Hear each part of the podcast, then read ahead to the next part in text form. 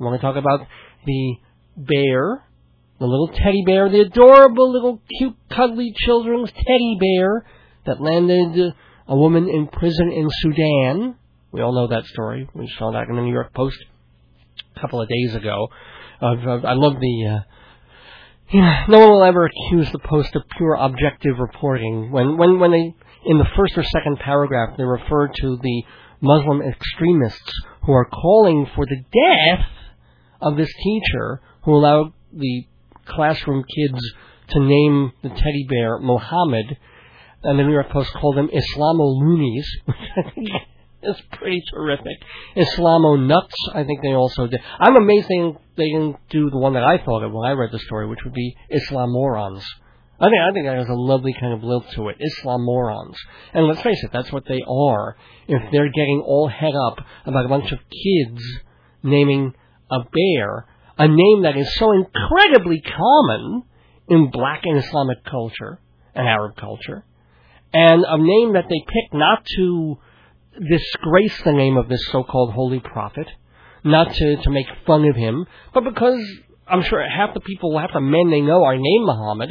They're taught Islam, they're taught to love Muhammad, so here's this cute, adorable teddy bear that they love. They want to name it that, and suddenly the teacher is brought up on charges, and she faced 6 months in prison. That was her potential sentence, this English woman who was teaching in Sudan. She faced 6 months in prison, and not just deportation, but lashes, the actual corporal punishment, 40 literal lashes with a whip, or whatever the hell those people use over their shoes, or maybe rocks, if you listen to the way some of the radicals were jumping up and down and screaming and getting airtime. It was like, oh my gosh, you know, she's there to teach anyone else a lesson. Who decides to name a children's toy after a prophet? I wonder, there must be in American and other and Jewish cultures toys named Abraham. I don't know how many toys there are named Moses, but I'll bet if you go into a shop like in Cedarhurst or in a very, very religious Jewish neighborhood, I'll bet there are Moses toys and Moses action figures and Abraham and Sarah doll sets. Now, granted, they're supposed to be the actual personages, and I don't know if you'd see so many things named Moses that weren't. You're not going to see a platypus that just happens to be named Moses. Okay, but that's just because Moses is a weird, funny kind of name, unless you're an old black janitor. Whereas Abraham, certainly a common enough name, and common enough to give anything. You can name the leftover lemon in your refrigerator Abraham. No Jew's going to start screaming and going, well, how dare you take the father of our nation, his name in vain. Nonsense. Just complete and utter nonsense. Now, I'm under the impression that 99% of the people out there who are listening to this program agree with me, agree fully that this is madness, that this woman should not have done 1 second of jail time, let alone the 15 days that they gave her. It's the Taliban all over the place, not just in Afghanistan, but obviously having their hooks into Iraq and Iran and now, you know, a little nowhere like Sudan, and making trouble there. This kind of trouble that is now sort of silly. Okay, so they've got this woman, and she named the teddy bear, and they put her in jail for 2 weeks, and then they're going to throw her out of the country. That's all, yeah, okay, fine, idiots. If they don't harm her, if they don't rape her in prison, if she manages to get from the prison cell back to England without getting killed or stoned to death by lunatics with guns or whatever the hell they have, sabers, fine. But is this then the precursor of what they're going to do the next time? And the next time they give someone 4 months in jail and the 40 lashes. And then the next time there really is a stoning or a hanging or what those people love to do, the head chopping. That's their specialty, I guess. I mean, at what point does the world have to step in to these radical crazies and say, yes, even though what's happening is just going on in your borders, in your country, it is anathema to the way civilized people behave, whether in the Western world or the Eastern world. You better stop it, or we're going to stomp on you. I mean, I think the most discouraging conversation I briefly overheard, either on a train or maybe it was on another radio station, I really don't remember, was the fact that we've been hearing the past few weeks that we're really making some progress in Iraq. That certainly our casualty rate, the thing I only really mostly care about is how many American soldiers that we're losing over there. And happily enough, even though this has been the worst year so far of the Iraq war for that, since the surge, we've come up in the war. I mean, we've really put a stint and stanched some of the bleeding, literal, of our soldiers, and there's fewer and fewer, and that's all right, and there's more stability there. Now, granted, you read the New York Times and there's an article that the whole economy is running on blackmail and bribes. Well, you know, welcome to the rest of the world. Well, welcome to America, too, but really the rest of the world. So, yeah, of course, things are still terrible there. It's still a catastrophe. It's just a little bit less of a catastrophe. That's the thing, refugees are starting to move back because it's their homeland, and it seems to have gotten a little better. And the main thing is, it seems to have gotten better for our boys and girls over there. Problem is, A, they're still over there. I assume the surge is still somewhat surged. We haven't pulled out yet. And we've taken our eye off the ball in Afghanistan, a place that we had locked up, a place where, you know, we can't secure every hill in that ridiculous little country, but it is our big country. And yet, we took our eye off them. And now the Taliban seems to be having a rebound there, and they're coming back. And that is the people, those are the mentality. I mean, we talk about Al-Qaeda, that's the militant wing, but it's the spirit of the Taliban that has to be killed and crushed and ground into the dirt off the face of the earth if we're going to have some kind of safe and secure and civilized future for the Western world, for the world itself. So hopefully George Bush or whoever comes in a year from now will take a look at Afghanistan again and say, aha, maybe a surge there is important, or if not a surge, then just a lot more bombing, carpet bombing and airplanes and getting the training camps, just getting those out. We don't have to occupy. Just bomb and go. Bomb and go. It's what we should have done in Iraq. Really. It's what we should have done 4.5, 5 years ago. We don't like Saddam Hussein. I mean, it was a stupid thing to invade there in the first place. It was not the country that was giving us trouble. I'm rushing through this because I've said these things on the air many, many times, so people who've heard this, I don't want to bore them. But Iraq was certainly the wrong country at the wrong time for us to go into on the pretext of stopping terrorism. Because, of course, Saddam Hussein, his enemy, was our enemies. He should have been our friend, because the enemy of our enemy is our friend. And yet, we took our quote-unquote friend, we knocked him down and occupied his country, and that's really the whole mess. There it is in a nutshell, with George Bush being the nut. So what we could have done, if we really wanted to and needed to go into Iraq, assuming there were weapons of mass destruction, we go in there, we knock out the weapons of mass destruction, we topple the government, and in about 2 or 3 months, after saturation bombing, we leave a few people there to patrol a little bit, and then get the heck out. And we can still do that. I've been saying this for a long time. We get out. We get our boys away from there. Now, what happens? They would say, well, that's a disaster. It's a tragedy in the making, because all that will happen is there'll be this power vacuum. And who's going to rush in but the radicals, but the Al-Qaeda, the Taliban? They'll take over, and it'll become a radicalized Muslim state. My gosh, if we all pull out now, what terrible thing will happen? What kind of power vacuum will occur? And as I said, will Al-Qaeda rush in to fill it? But the point is, you get out and you leave chaos, and then you see what happens in the chaos.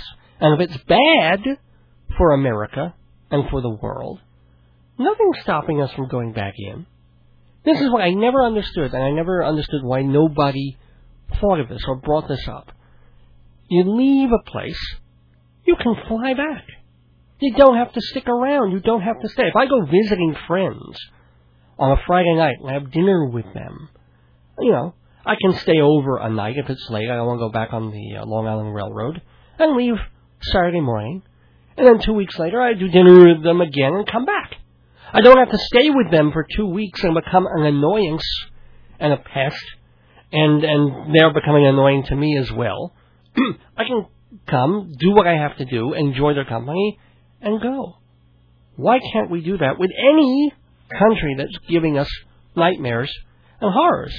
If Iraq, let's say there were weapons of mass destruction, we go in, we bomb, we destroy, we topple the government, we take over briefly, we try and set up some kind of provisional thing within a few weeks, and we see how it goes. And if it doesn't go, and then suddenly there's radical Islam rising to power and oppressing the people and rattling its swords and making trouble, we fly back in and we bomb some more. Meanwhile, in the time when we're not there, we let them kill each other instead of killing us. That's the main thing. Let them kill, you know, you want to say isolationist? Let them go nuts. Let them have their little civil war, or big civil war. And then, if we don't like the outcome, and the outcome is a serious danger to us, and it's not like we can be this big, bad, bully America that we've often been, and any country that elects a leader that isn't completely on our side, we say, oh, well, you know, we're just going to go in there and do a CIA thing or bomb and take over. No, but if there constitutes a new serious threat, we just go back and do shock and awe all over again. The point was we didn't have to stay there for 3.5 years, losing nearly 4,000 people to get to the point where really we almost would have been had we not come, had we just bombed and left. So, anyway, those are my thoughts on all of this, on the teddy bear scandal in Sudan. Today is the day where teddy bear's name, Mohammed. Detention time from teddy bears. Maybe, sure, I have time. I'll write some kind of song about that. But by the time I finish the song, it'll be old news, hopefully. But really stupid stuff. Anyway, I've got about 2 more minutes before I'm going to do a couple of commercials and start my real program here on WGBB. It's called Dave's Gone By.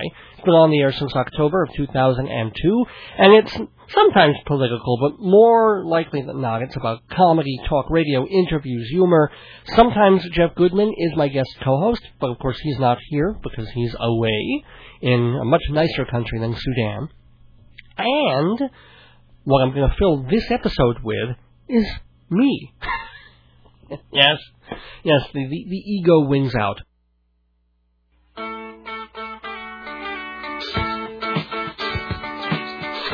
Greetings from Long Island, where every highway is a sunrise. It's time for Dave's Gone By, an hour of comedy, talk, and music brought to you by Total Theater, with your host, Dave Lefkowitz. You've never heard anything like it, so sit back, relax, squeal if you must. Here's the host of Dave's Gone By, Dave! Tropical hot dog night! Like two flamingos in a fruit fight! Well, there goes the Dave-berhood. Welcome, everybody, to the 249th episode of Dave's Gone By. That's right, 249, which means we're one away from our big, exciting, special 250th episode. Which also means that this episode is kind of, you know, same old and crappy. But you should stick around anyway, because what I give you a crappy show, what I bother to come here to Babylon, Long Island, where the studios of WGBB are, and especially in weather like this, make the trek, do the work, and just sit here and, you know, just shrug my shoulders and give you bleh. What I subject you to dreck? Well, occasionally yes, but tonight no. Tonight got a very, very fun show to do for you because it's just packed with cool things, including I'm going to talk about my recent trip to San Francisco, just a little bit of that and stuff I wanted to tell you about. We've also got Inside Broadway, as we do every week, brought to you by Performing Arts Insider Theater Magazine, the Bible of Broadway. Well, this is the place to hear about what's happening on Broadway. Of course, it was a very busy and exciting and, thank goodness, happy week, because the stagehands went back to work, and the actors went back to work, and everybody, you know, compromise is compromise. Nobody was particularly happy, except theatergoers, because Broadway's back up and running. I'll be talking about that, as well as reviewing a couple of shows, including the new revival of Pygmalion that the Roundabout Theater is doing, starring Claire Danes. So that's all part of Inside Broadway tonight on Dave's Gone By. Also, the news gone by. And I was checking back, and I always wonder, time just really, really does seem to fly. I know that's a cliche metaphor if there ever was one. But I was like, well, when did I last do a News Gone By segment? Now, News Gone By is a Jon Stewart-y Saturday Night Live weekend update look at current news, at what's going on in the world, with a wry and pointed and twisted sense of humor. I must have done one a couple of weeks ago. Well, yeah, I did, back in September. And I used to do these almost every week, so I'm a little embarrassed about it being so long. So we're going to do one tonight. News Gone By returns on Dave's Gone By. And I was going to say that we don't have a guest or a special guest, as we often do. In fact, next week on Dave's Gone By for our 250th episode, we're going to have the former CEO of Viacom. Is that freaking cool or what? President, and he was also a big muckety muck at CBS TV as well, so really exciting. I'll tell you more about that later, but not tonight. Tonight we have a very different kind of muckety muck, someone who really tends to be more in the muck part. His name is Rabbi Sol Solomon.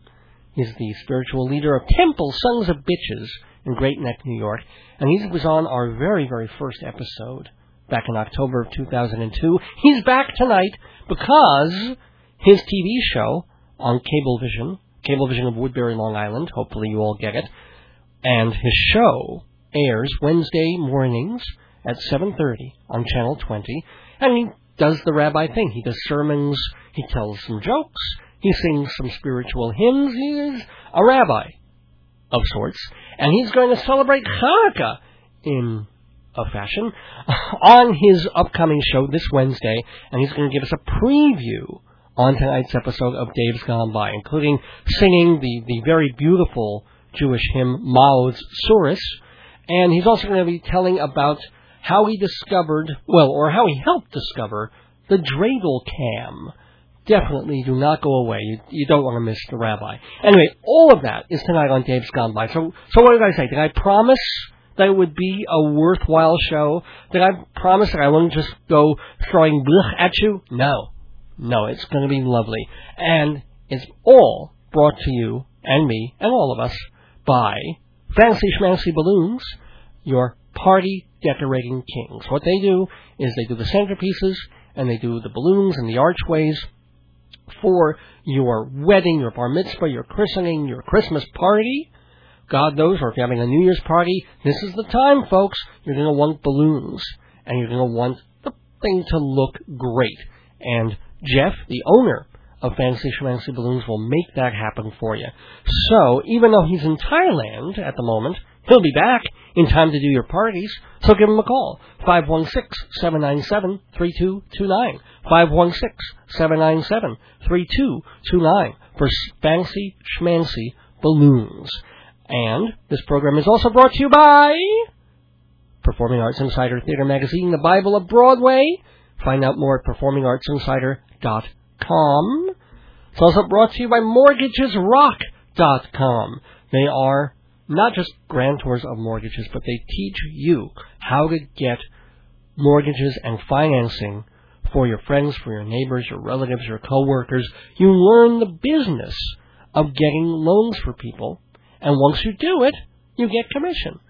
You find out all the information. They've got a great website, MortgagesRock.com. But again, it's not just a website. There are people behind it. There's an office. There's actual humans you talk to if you have any questions at MortgagesRock.com. So let's see. And Hewlett Minuteman Press. How could I leave them out? our beloved longtime sponsors, Hewlett Minuteman Press, 1315 Broadway in Hewlett, Long Island, right next to the new Lohmann's Shoe Store. And remember, tell them Dave sent you for 10% off any order, big or small, at Hewlett Minuteman Press. Well, got to get this show on the road. And speaking of on the road, I was about a week and a half ago to the lovely, lovely city of San Francisco. I'm going to tell you all about my little adventures there right after these messages. And I do want to clarify something about MortgagesRock.com. Really great guys. Andy Leibowitz is the head of that company. And people who live around where I live and have passed by the MortgagesRock.com offices in Hewlett, Long Island, which is where part of the company was based, they're going to be like, no, wait a minute, you know, we're seeing a for sale sign on the building, and where are they, and what happened? Don't get any weird or wrong ideas. MortgagesRock.com is still very, very much around. They've consolidated and moved fully into their Valley Stream office. So Andy's still there, and there's still an actual real place with real people. So, you know, I don't want anybody to sort of feel like, wait a minute, he's on the air, he's talking about this company, and I passed by their so-called office, and they're for sale, and all the furniture's out. Well, yes, all the furniture's out because they transferred it to Valley Stream to their other office, and things are fine. So check them out, MortgagesRock.com. Anyway, speaking of things moving and traveling and going, had a wonderful time about 2 weeks ago when my wife and I went to San Francisco because she had a conference there. My wife is a sociologist, and she's out there, you know, busting her butt looking for tenure-track positions and meeting people to work with and write with and do post-dissertation stuff with. So there's a pretty important conference involving aging. That's her specialty, as it were, because she's aging very fast. No, I kid. I'm not going to get in the house tonight. And so we probably the third or fourth time we've been to San Francisco, and I love the place more each and every time I go. The first time I went, I was like, it's kind of like New York, but a little grayer and certainly much smaller and a little harder to navigate because it's so hilly. And everything's a bit of a schlep, even though you can go on foot. And the cable cars, they're so crowded you can't get on. It was kind of a little like, it's all right. Second time I went about a year or so ago, I don't know, it just struck me as kind of a sweeter, more pleasant New York. And more navigable, because it was so much smaller. And you could walk a lot of places much more easily. And there was pretty good transportation, and they also had the Golden Gate Bridge, which is beautiful, and you had the water, and it was just like, oh, something to be said for this place. And now, I wouldn't say I left my heart in San Francisco, but I would say that this particular trip 2 weeks ago, I left a kidney and maybe part of my bladder in San Fran. I will say that there was, go figure, this invariably happens to us when we go traveling. Like, one time we were in Los Angeles, and the day after we came back home, there was an old man who crashed into a farmer's market, an outdoor street farmer's market, killing like three people. And this was a block from the hotel where we'd been staying, and we'd been through that farmer's market. And we're like, okay, all right. And then another time we had to go to Omaha, Nebraska, for a conference about 2 years ago. And what do you know? As we are on the plane coming to Omaha, Nebraska, they were having hurricane and tornado warnings. And actually, there was a diner that got briefly hit by a tornado, and it lost like three tiles off the roof. And that, thank goodness, was their only stuff. But somehow we have this weird karma that, thank God, we haven't been directly involved in, except my old story about going to Aruba and being stuck there for a day. But as if there are not worse things than being stuck in Aruba for an extra day. But in this particular case with San Francisco, as we're there and we're touring the nice little oceanfront, there's actually the folks in the hazmat suits because they had that oil spill that was in the news about 3 weeks ago where that tanker took something a little off and just clipped the side and lost all the oil in its fuel tank. It didn't lose, by the way, barrels and barrels of oil that it was carrying. It just lost the oil that was powering the ship. So 58,000 gallons of oil poured into San Francisco Bay. And you figure, oh my God, 58,000 gallons. So I expected to see ducks covered with muck, muck being kind of an operative word today, and seagulls literally unable to poke their heads out of the water because the ooze and the goo is keeping them down. And I will say we did see people in hazmat kinds of suits and those orange hat thingies cleaning and going around the shoreline and putting markers in. But the river itself, the water itself, looked fine. And I was wondering, well, how the heck is that possible? Where is the muck?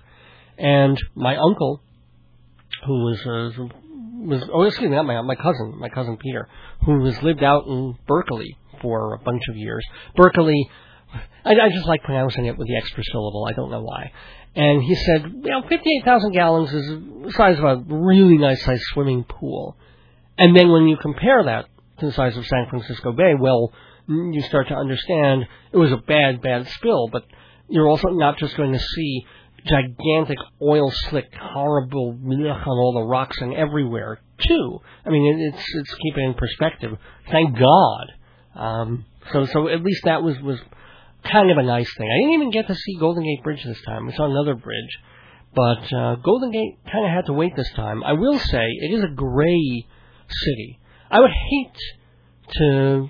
I mean, I know why they do filmmaking in Los Angeles and not San Francisco, even though San Francisco is a much more beautiful and charming city. It's because you just don't know what the weather's going to be there. It'll be sunny for 10 minutes and so beautiful, and then the rest of the day, bleh, drizzle, and then sun will come out for 5 more minutes. You'll do a shot in a movie. I don't know how they shot the streets of San Francisco in San Francisco. It must have looked like crap, because if you do... one scene, like the sun comes out, and it's like, okay, let's take it, let's grab it. Then, by the time you turn the cameras around to get the reaction shot, the other person is completely in shadow and there's drizzle on the lens. But even so, one thing that San Francisco has that is extraordinary is that fog.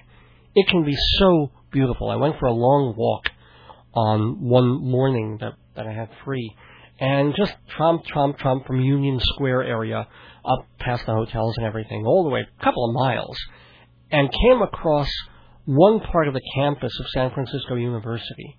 And if I tell you, it's one of the most beautiful things I've ever seen in my life. Just trudging up there, and I look to my right, and there's this college building, this old, Gothic-ish thing, but it's on this thing called Lone Mountain. That's the actual campus name for it, Lone Mountain. It's on this, looks more like a hill than a mountain, quite honestly, but if they want to call it a mountain, all right.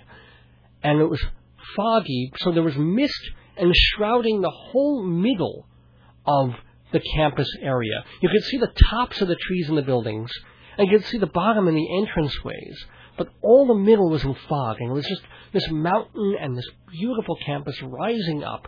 And also the weird part was, even though it was founded by Franciscan monks, I guess 150-odd years ago, the entrance to this college was done in this Asian feng shui way. So it wasn't just like green lawn and stairs and there's your building. It was, you had these hedges and all these things that kept you from going directly into the building, because that's what that whole feng shui thing is about. You can't just go directly into something. You've got to walk a quarter mile out of your way, twisting and turning, so you go in indirectly. Whatever. I still don't get the actual important psychological, spiritual reason for that stuff, but boy, it sure makes for a beautiful visual when you see that covered in fog. So if anybody's going to San Francisco, I totally recommend trying to get to Lone Mountain campus on a foggy day. I've looked for pictures of it on the internet, and I can't find any that show the image in just that light, in just that beauty. Anyway, what else did I do out in San Francisco? The one thing that I think would get to me if I had to live there, and I don't think I would mind living there, is fire engines.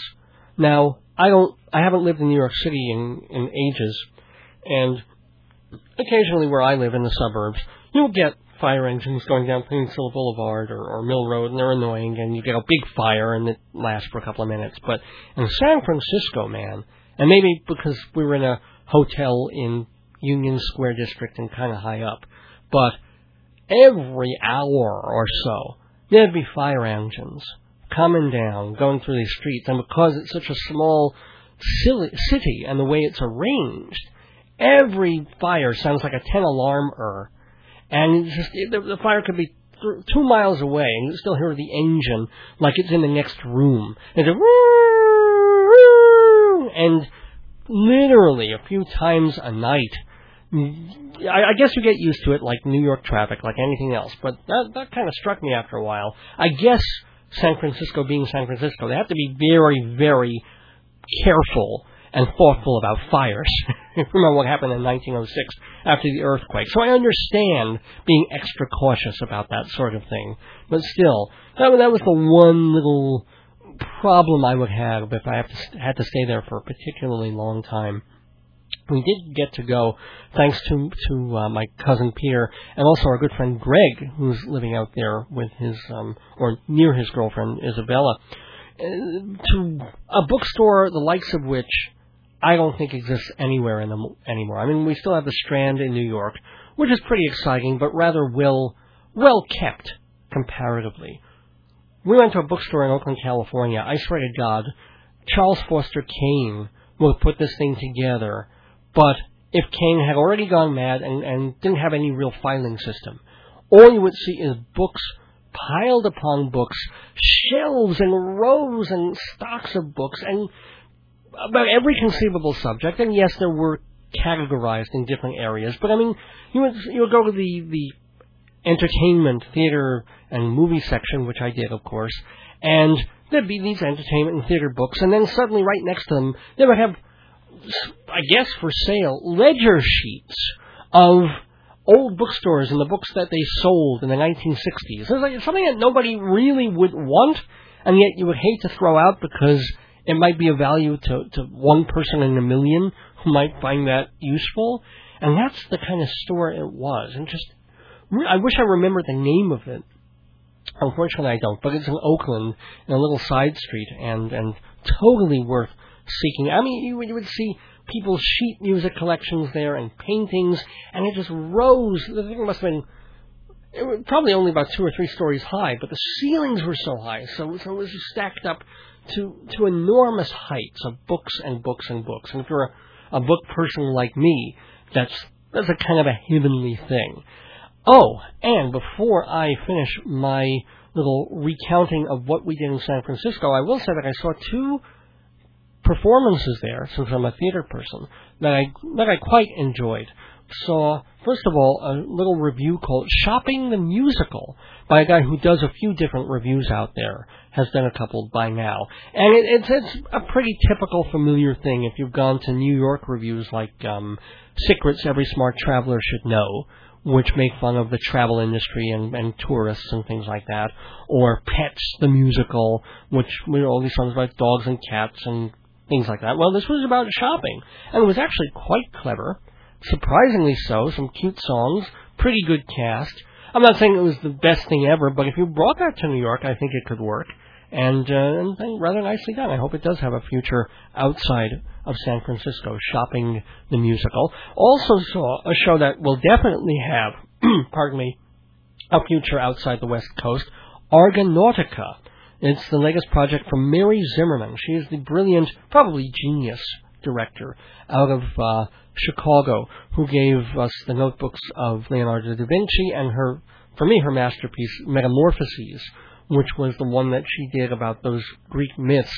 And she did it just during and after 9/11.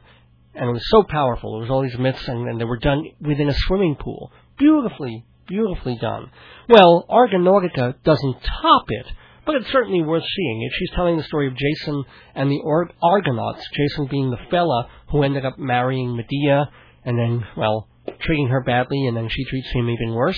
Well, this is the early part of that story, when he was still a young guy, and he wanted to prove himself by going to find the Golden Fleece, Jason and the Golden Fleece. And he has to get on a ship and go and through all these adventures to go find it, and Medea ends up helping him. That's how she became his eventual wife. And they tell this story in the usual way that Mary Zimmerman works, which is very physicalized, energetic direction. Occasionally, and I think the one thing that she could lose from Argonautica aside from maybe 5 or 10 minutes, because it's a little longish, is the anachronisms and some of the profanity. It's kind of like you're into it. It's fun.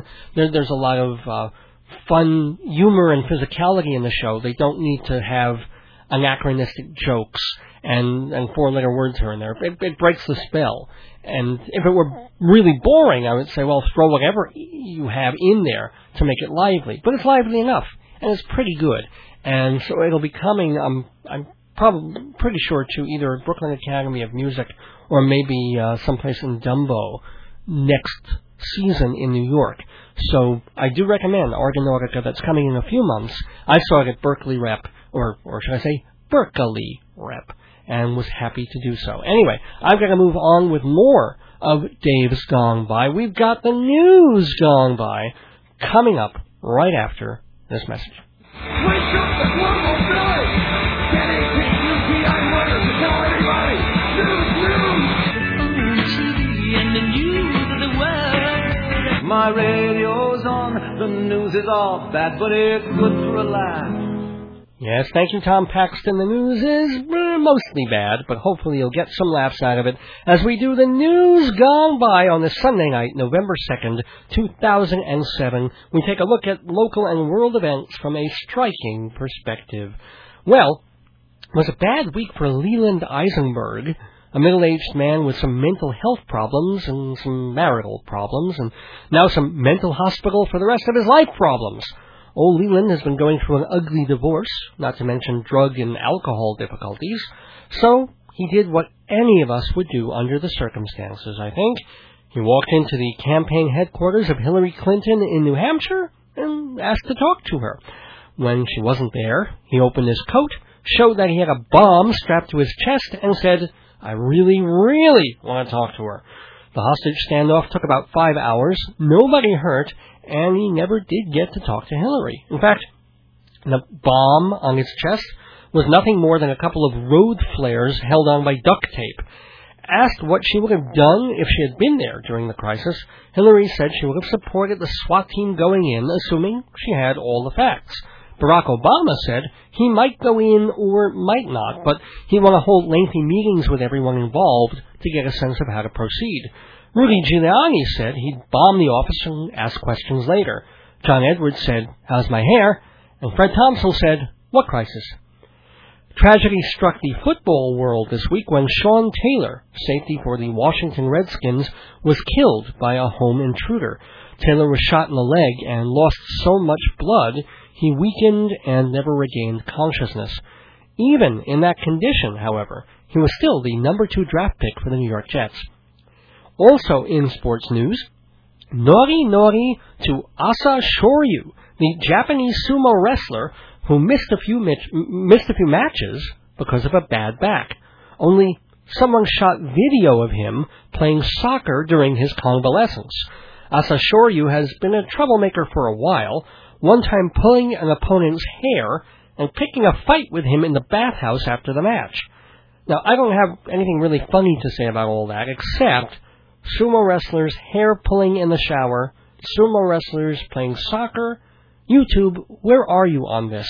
We need the video. I mean, sumo wrestlers hula dancing, just getting old.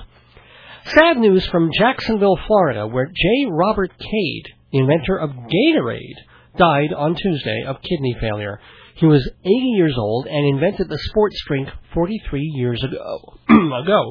According to the Associated Press, Cade was a researcher at the University of Florida when the Gators football coach asked him a question. I kid you not, the question was, "Why don't football players wee-wee after a game?" And Cade said the question, quote, "changed our lives." And he tried to answer it by learning just how much fluid the players worked off during a game. Turns out, they could drop as much as 18 pounds, not to mention salt, chloride, and plasma. So, J. Robert Cade came up with a drink to replenish these bodily requirements during the game. And, like most worthwhile victories, the going was not always smooth. In fact, the first drink went over badly. One researcher told AP, quote, "sort of tasted like toilet bowl cleaner," unquote. And Cade himself chimed in, quote, "I guzzled it and I vomited. As you can imagine, this did not start a marketing blitz for Gatorade, but they worked on a taste thing, and by 2006, Gatorade was being sold in 80 countries and cornering 81% of the American sports drink market. J. Robert Cade leaves behind a wife and 6 children. He was buried in Mount Kisco Cemetery, and he was embalmed with a solution of water, sodium, electrolytes, glucose, and natural orange flavor. In food news, Hershey, makers of the Great American Chocolate Bar, seem to have created the Great Peruvian Mint, or at least it looks like Peruvian, or Bolivian, or plain old nickel bag American, according to police officials. The packaging of the company's new Icebreakers candies is incredibly similar to that of powdered drugs like crack and cocaine. Hershey spokesman denied that these mints were drug lookalikes, first of all because the name Icebreaker Mint is printed on every pouch, and secondly because the razor blade included in every bag is obviously fake. On the travel front, a small town in northern Sweden is hoping to boost its tourism by building a giant wooden moose. I kid you not. They're planning to build the moose 148 feet tall and 155 feet long, with a restaurant inside its belly. A barbershop is also planned for the site.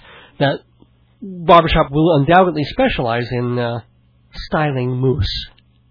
Okay, I'm just going to let that joke hang there for a minute. Just going to let it die an unnatural death. And once the stink has died down, we memorialize that joke by ringing the comedy bell. Yes, yes, yes. The ringing of the comedy bell, the bell that signals that Dave's gone by. Bad pun of the week. Whenever we do the news gone by, we make a play on words so dear, so elkless, that we ring the bell to find some antlers. And that bell is also a Pavlovian device, ladies and gentlemen.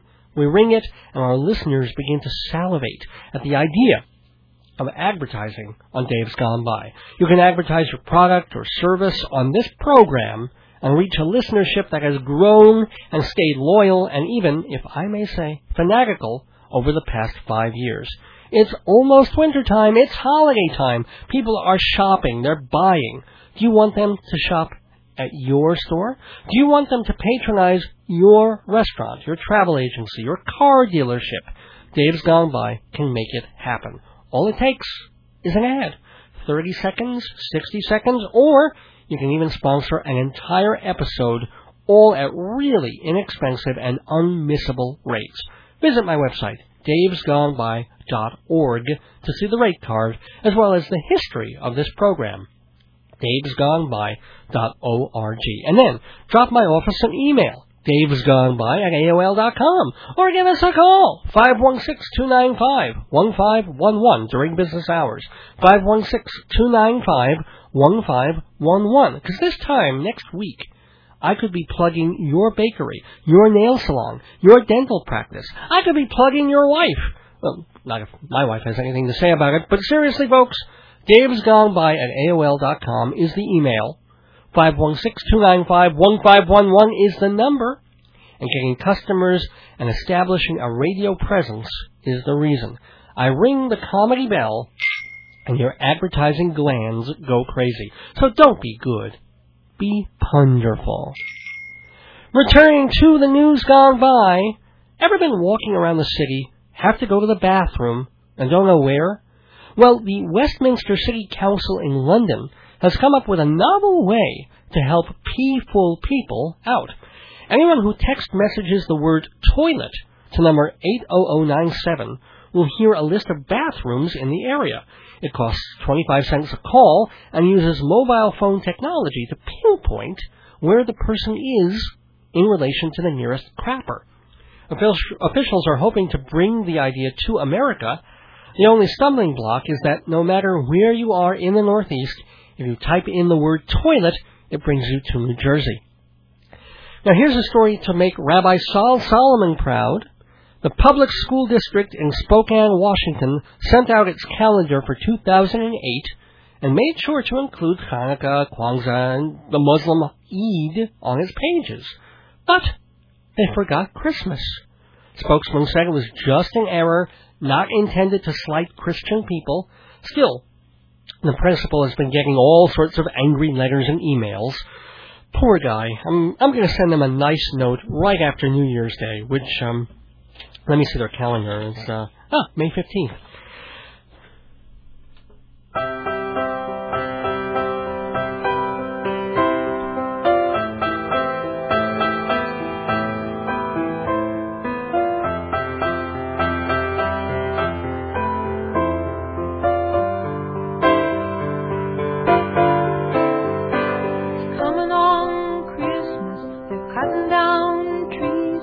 Speaking of Christmas, Mary Moran of Corvallis, Oregon, woke last Wednesday to see the beloved pine tree in her yard cut down by tree thieves. It was the tree that she would decorate every year for the holidays and a popular favorite in the neighborhood. Ms. Moran says she'll still celebrate Christmas and still decorate her yard. She told reporters she'll simply concentrate on the base and decorate the stump. It's a technique she learned from watching quadriplegic sex videos.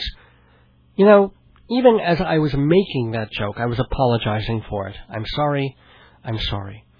25 years ago, a little boy was playing on a Minnesota farm when he lost his bracelet. Couldn't find it. Looked all over the barn. Pretty soon, barn was torn down, with some of its materials used to construct another barn 45 miles away. Cut to last week, when a butcher in Fairmont, Minnesota, sliced open a chicken gizzard and found, you guessed it, the bracelet, complete with the boy's name and address. Of course, the boy is now 31 years old, alone on a farm, and, well, you don't want to know where he lost his wristwatch. And what would the news gone by be without a little news of the weird, courtesy of the New York Post? British opera singer Tony Henry was asked to sing the Croatian national anthem during a soccer match between England and the former Yugoslavian state. And he had most of the Croatian lyrics to Our Beautiful Homeland down pat. However, at one point, when he thought he was singing, You Know, My Dear, How We Love Your Mountains, he was actually singing, My Dear, My Penis is a Mountain. Croatia won the match. Not only that, far from having hard feelings, hard being the operative term, they've asked him to sing and be the mascot for Euro 2008. That's true. Henry says he'd love to do it as soon as he sorts through the pile of panties and hotel room keys outside his front door. So, when was the last time you did anything for poor disabled children? I thought so. So let's hear it for María Carolina, who is raising thousands and thousands of dollars for charity in Latin America. How's she doing it? Prostitution! She has currently auctioned off 27 hours of her sex time. Now, it's legal in Chile, where Carolina's from, and she's already raised $4,000 for the Telethon Fund. Campaign organizer Mario Kreutzberger, he's better known as the one and only Don Francisco on TV Sábado Gigante, Mario says he doesn't want to encourage immoral behavior, but he's okay taking her money. María Carolina told the press, quote, People are going to be donating money a lot more questionable than mine. The only thing I did was publicize it. In related news, next year's Jerry Lewis Muscular Dystrophy Telethon will broadcast live from Nevada's Mustang Ranch, where Ed McMahon will distribute condoms, lube, and his own sexual favors for, well, anyone. Sad news in the entertainment world. Robert Craig Knievel, known throughout the world as Evil Knievel, Stuntman, and Daredevil, died on Friday at age 69. He was in poor health for years, but in his prime, he was the guy who tried, and failed, to jump Snake River Canyon on a rocket-powered motorcycle. Knievel was almost better known for his crashes than his attempts. He once told a reporter, quote, They started watching me bust my ass, and I became a part of their lives. They wanted to associate with someone who kept trying to be a winner, unquote. Perhaps Evil Knievel's best crash was at Caesar's Palace in 1968. He jumped 151 feet across the fountains, and he cleared them, but he crash-landed and went into a coma that lasted a month. He also broke his pelvis jumping over 13 buses at Wembley Stadium. For his funeral, Mr. Knievel has vowed to make his casket leap over 8 headstones, 2 pallbearers, and a Pentecostal choir. Baby, let me be your loving teddy bear. Pull the chain around my neck, leave me anywhere. Let me be, oh, let him be, oh, teddy bear. Finally, in the news gone by, the great nation of Sudan has come down strongly for law and order and justice and fairness and all that by arresting a teacher for allowing her class to name a teddy bear Muhammad. You heard about this, right? The visiting British teacher got 2 weeks in jail, plus deportation, because she allowed her students to name the toy after Islam's holiest prophet. She actually got off easy. In Sudan, insulting Old Mo is punishable by up to 6 months in jail and 40 lashes. Not proverbial, literal, 40 lashes with a whip. Though governments around the world have called her trial a joke and her punishment insane, the Sudanese government said Gillian Gibbons received, quote, not much of a punishment at all, and that her jail time should serve as, quote, a warning that such acts should not be repeated. Well, gee, I guess they wouldn't go for my idea of a new Saturday morning cartoon, SpongeBob Mohammed Pants, and I probably shouldn't open that fast food restaurant in Sudan either, Koran fried chicken, and gosh, I probably shouldn't have suggested Trojan rename their condom line Ultra Allah. Live and learn. Anyway, that's the news gone by for Sunday, December 2nd, 2007. Please send your comments, opinions, and lubricated Mohammeds to Dave's Gone By, P.O. Box 62, Mohammed, New York, 11557-0062.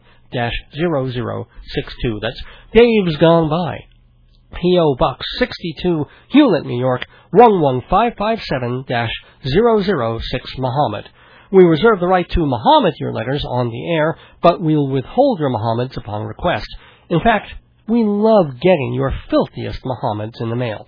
Short ones, long ones, even the dumbest, most ignorant Muhammads are fun to read. So by all means, keep sending. Our email address is davesgoneby@aol.com. That's davesgoneby@muhammad.com. Use the snail address for postcards, greeting cards, tarot cards, and Muhammads, but please, no Gatorade. I'm already crocked. We'll be right back with more Muhammad after this message from Muhammad. And that was news, if that was news, that was very, very, very special news.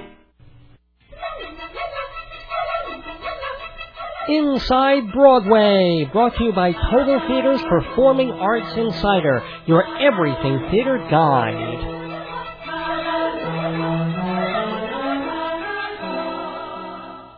Broadway's back! Yes, on this Inside Broadway segment, on the Outside the Strike Zone episode of Dave's Gone By on this December 2nd, 2007, Broadway, which was on strike for a little over 2 weeks, is back in business. Concessions were made on both sides, between the producers and the theater owners and the stagehands who were striking for, to keep what they've got, and the producers were trying to take a little bit more of what they felt they deserved. So, either way, it was tough, it was angry, but they settled it. And now, trying to get Broadway back in business really, really quickly, like Rent, which is back running. They're discounting their top tickets from $110 to $65 up until December 23rd. So right before Christmas, you want to catch that, you can save some dough. And some other shows are doing some discounts, or were doing them this week as they got rolling again. And also, shows that were supposed to have opened in the past week or so and couldn't because of the strike, they've already set new opening dates, and it's already happening now. So it's all going on. The only one that seems to be really significantly affected further is Little Mermaid. The big Disney musical has pushed their opening date all the way to January 10th. Instead of opening in the middle of December, but sounds like they kind of needed the time anyway. Well, what's opening this week on Broadway? The Farnsworth Invention, opening tomorrow, December 3rd, at the Music Box Theater. Aaron Sorkin, the guy who created The West Wing and A Few Good Men, he wrote it. Des McAnuff, who directed Tommy, he's directing it. And Hank Azaria of The Simpsons is in it. It's all about who invented television. It's called The Farnsworth Invention. And by the way, television people, as I said earlier in this episode, listen to Dave's Gone By next week, because our special guest is going to be the creator, one of the founders of Viacom, and also a guy who was with television pretty much from the very beginning, Ralph Baruch. And he's written his autobiography. It's an amazing story, so don't miss it. But anyway, for more about television, you can see The Farnsworth Invention on Broadway opening tomorrow. Cymbeline opened today at Lincoln Center's Vivian Beaumont Theater. Now, Lincoln Center wasn't affected by the strike, so it was going to open today no matter what. The cast is Michael Cerveris, speaking of Tommy, because he was in it. Also, Jonathan Cake, John Cullum, Martha Plimpton, and Felicia Rashad are all in this story of a deceived husband, courtesy of William Shakespeare. Also, opening Thursday, December 6th, at the Booth Theater, The Seafarer. It's the latest play from Conor McPherson, the guy who gave us The Weir and Shining City and these other Irish plays. And this is another one. It's about two brothers, aging brothers, who play cards with a stranger who's made a deal with them in their past. And since I saw the show, I'm not going to review it until next week because it's not open yet. But I will say that it's something to see for the acting. That's all I'll say. But it's opening at the Booth Theater this Thursday, The Seafarer. And if you want a nice long American play, 3.5 hours of it, you can see August Osage County, which is opening this Tuesday, December 4th, at the Imperial Theater. It's by the guy who wrote Killer Joe, Tracy Letts, and it's gotten sensational reviews when it played in Chicago. And the other interesting thing about August Osage County is that Tracy Letts' father is in it. So if you want to see father and son, well, son wrote it, father's in it, see August Osage County at the Imperial Theater. And one note about a show that's coming next season, a show that we never thought we'd hear of again. It's called Busker Alley, and it's a musical by the Sherman Brothers. Those are the guys who made Chitty Chitty Bang Bang and Mary Poppins, which is being revived, or being performed successfully on Broadway now. Well, the Sherman Brothers wrote this story of a street busker and the woman he falls in love with, and it was supposed to come to Broadway 10 years ago, more than 10 years ago, with Tommy Toon starring. But, well, there were all sorts of problems with it back then, including Tommy Toon breaking his foot, some say intentionally, but disappeared, went away, and now suddenly it's back with Jim Dale set to star, happening next season. Busker Alley. We'll be looking for it. I'm going to go jumping right to the reviews, including Pygmalion, which I caught up with at the Roundabout Theater. That was also another show not affected by the strike. It's been running for a couple of weeks. Jefferson Mays stars as Engry Iggins, the elocution expert who picks Claire Danes, the Cockney flower girl, out of the street and tries to transform her into a duchess. Boyd Gaines is along to play Pickering. You know him from Journey's End last year, and also as the boyfriend in One Day at a Time on TV from a long time ago. And also the wonderful Helen Carey is in it as Will, as Henry's mother. So if you read the reviews when the show first came out, they said, oh, well, Claire Danes is delightful and pretty, and she's a marvelous Eliza Doolittle, and she really gets both the accents down pat, both when she's a Cockney flower girl and when she rises to the upper class. And she is really very good. But then they said all these things about Jefferson Mays, the guy from I Am My Own Wife, and saying, well, he was really wrong for it, and he's a spoiled baby, and he says, what is he really doing? Well, I saw Pygmalion a couple of nights ago, and let me tell you, he knows exactly what he's doing. This is not My Fair Lady. This is not the little sweet romance between sexy Rexy Harrison and Audrey Hepburn or Julie Andrews. This is the story of two people who really don't necessarily belong together, except they're thrown together because he creates her in his image. The problem is he is a confirmed bachelor and kind of a jerk, and he's meant to be that way and meant to be something of a baby and totally antisocial. And Jefferson Mays plays that to the hilt, sometimes mugging a little bit, but most of the time I was watching him a lot more than I was watching Eliza, because he was fascinating. And I absolutely recommend this revival of Pygmalion. It's also very funny. It goes quickly. And I have to say, only rarely did I miss the songs. There was only one scene that really went on and on. I think it was mostly the Alfred Doolittle scenes where it becomes a little too political and a little much of too much of Bernard Shaw and not enough of the characters. The rest of it, absolutely recommended. Go see it. Unfortunately, pardon me, off Broadway, I cannot recommend Die, Mommy, Die, the latest from Charles Bush, that really, really talented actor and writer, and I guess you would call him a drag artist.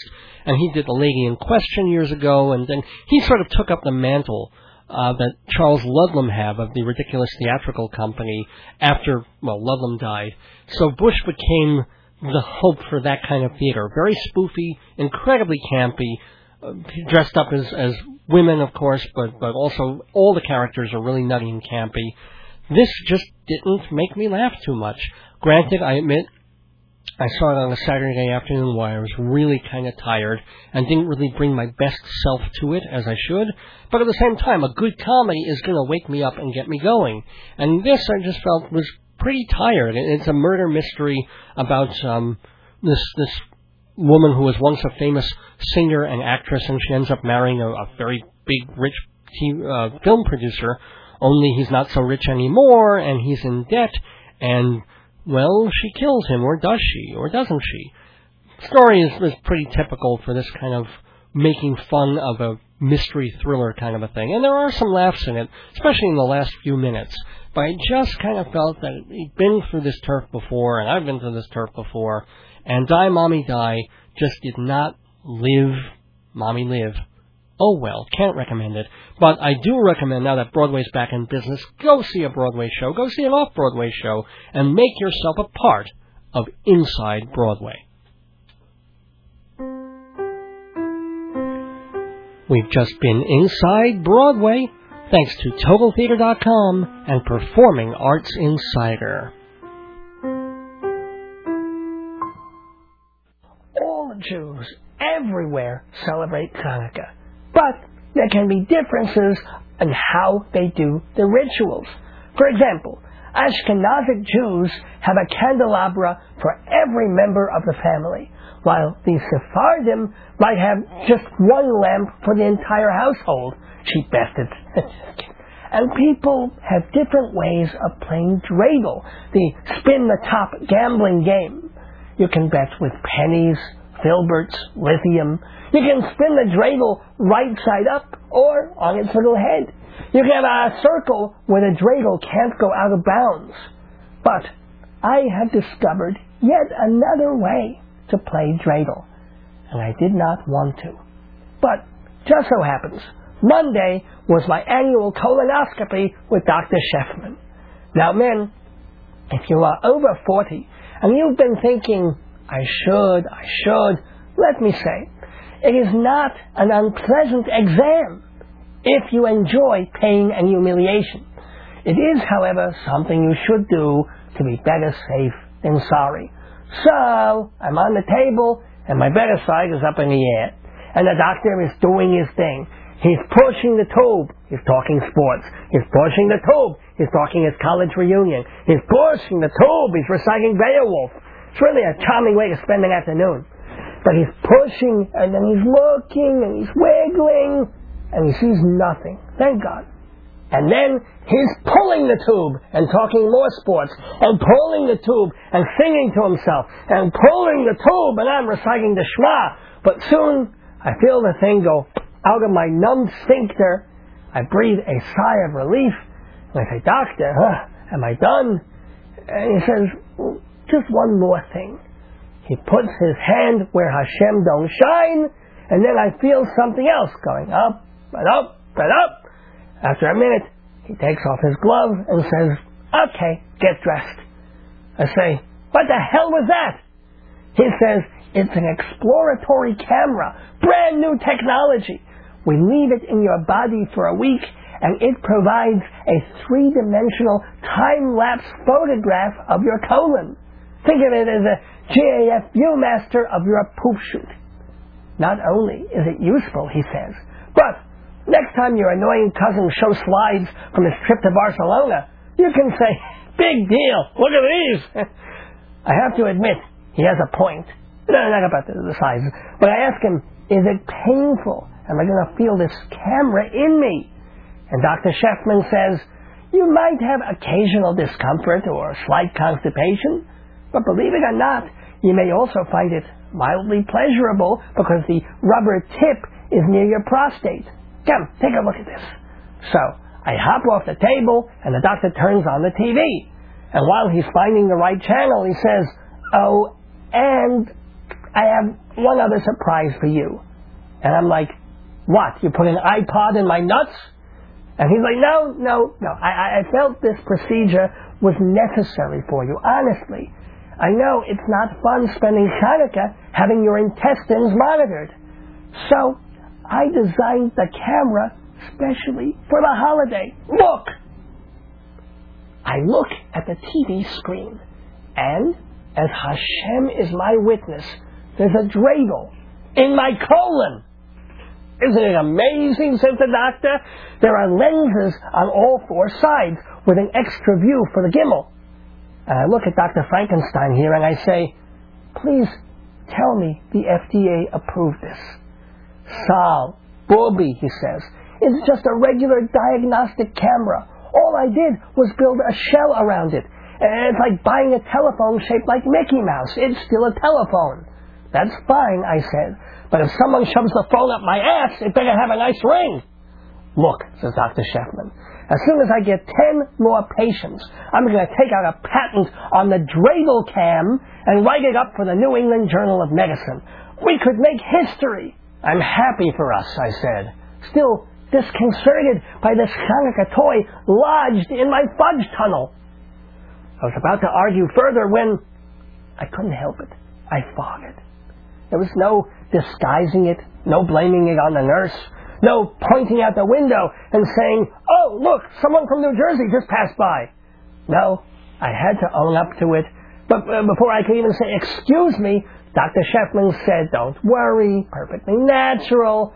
After what I was doing up there, you're lucky it was just air.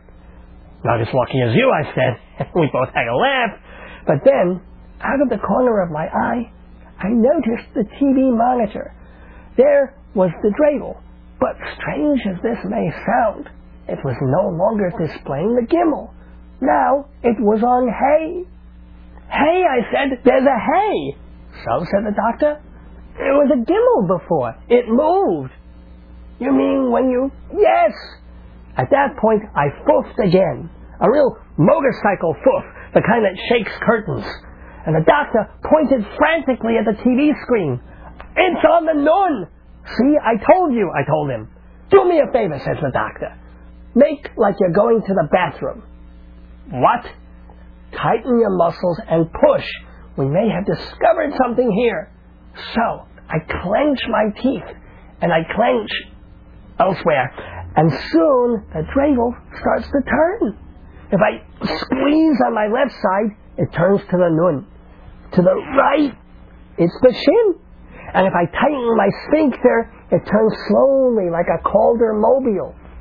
And I have to say, as disgusting as it sounds and as discomforting as it was, once I knew I could do this, I felt a lot better about having a top in my plop shop. In fact, I've been having so much fun with the dreidel cam, I'm going to miss it when I have to give it back next week. Hold on. Shin. So, I hope Dr. Sheffman gets his patent. And if he tries to market it to hospitals, I've even written a little jingle, a song to make the dreidel cam a hot item on the sigmoid market. It's called Anal Dreidel, and it goes like this.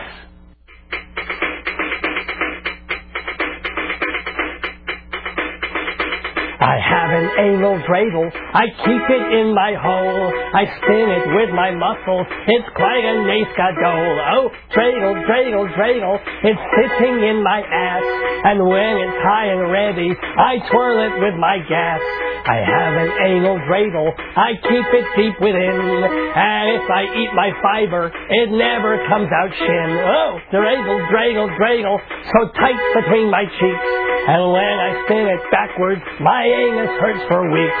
I have an anal dreidel, it's tilted towards the gimmel, and if it spins too quickly, I cry out, Golden Himmel! I have an anal dreidel, I made it out of wood, and if you turn it slowly, it feels really, really good. Whoa, anal, anal, anal, a dreidel in my tush. Though you want to spin it, but watch out for the mush, yeah!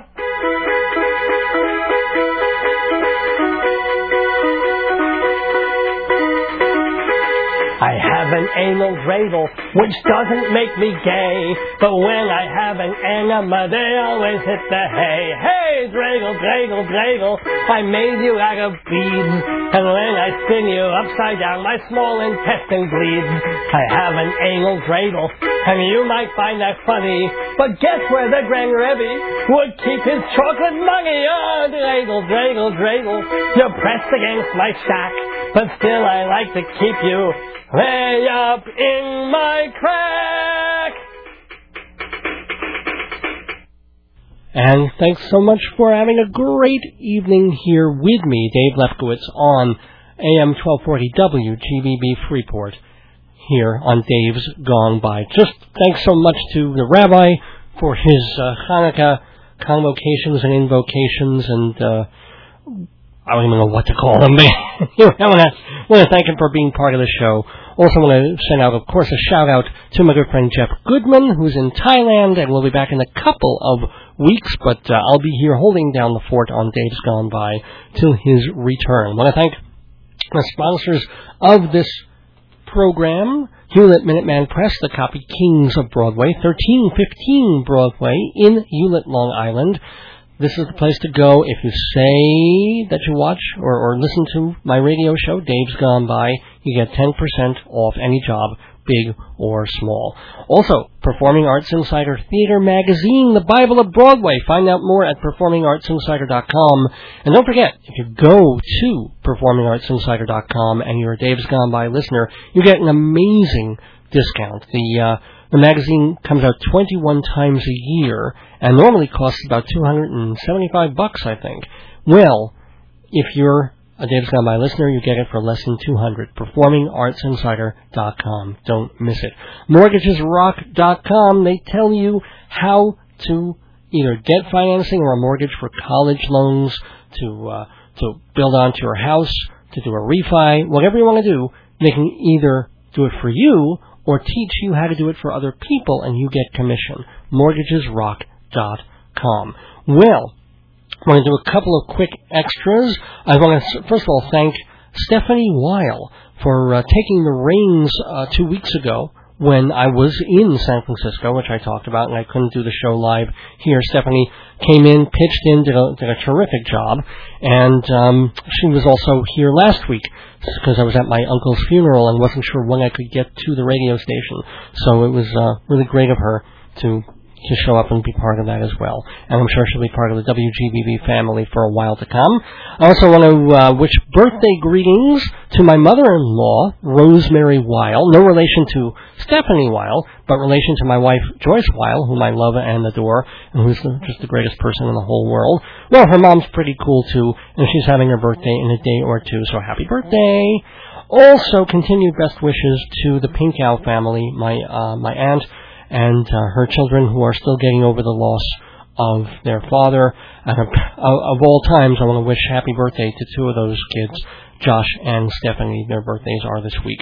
I'm going to tell everybody that Ellen Mandel, who was on this program with her husband, Michael Lydon, she was on here back on October 15th in 2006. She will be having some of her songs sung by Todd Almond, and also some of the songs that she put to lyrics by Yeats and Cummings and Seamus Haney. This will be December 12th at 8 p.m. at St. Mark's Church, 2nd Avenue and 10th Street in Manhattan. That's December 12th, not this Wednesday, but the Wednesday after. You can hear her music sung by Todd Almond at St. Mark's Church. Also, hey, Bruce Adler, who was on our 200th program back last December, he'll be appearing in the York Theater's Musicals and Mufti staged reading of Enter Laughing the Musical. Now, this is pretty good. It might mean that they're going to try and do this musical as part of their real season next season. So check him out. Bruce Adler, he'll be appearing with Jill Eikenberry and Michael Tucker, remember them from L.A. Law, and Josh Grizzetti, presumably playing the Danny Kolowitz role of the young Jewish boy who wants to be an actor. So Bruce Adler, that's happening December 13th through the 15th at the York Theater up on East 54th Street in the Citicorp building. Okay, some last-minute reminders before we get to Gospel All Night Until the Morning, reminding you that Dave's Gone By on TV airs every Friday morning at 7:30 on Woodbury, Long Island Cable Channel 20. That's the usual cable vision around here, Friday mornings at 7:30. Also reminding you that Shalom Dammit, Rabbi Sol Solomon's Peace, Love, and Acid Reflux Hour airs every Wednesday at 7:30 a.m. on Woodbury, Long Island Cable Channel 20, same channel as Dave's Gone By on TV. And you can see the first 7 episodes of Shalom Dammit anytime at all on YouTube.com. Just search for Shalom Dammit. Watch for Jeff Goodman, Charlie Gross, and myself on YouTube, doing Two on the Aisle, the theater review program that they do on Manhattan Cable TV.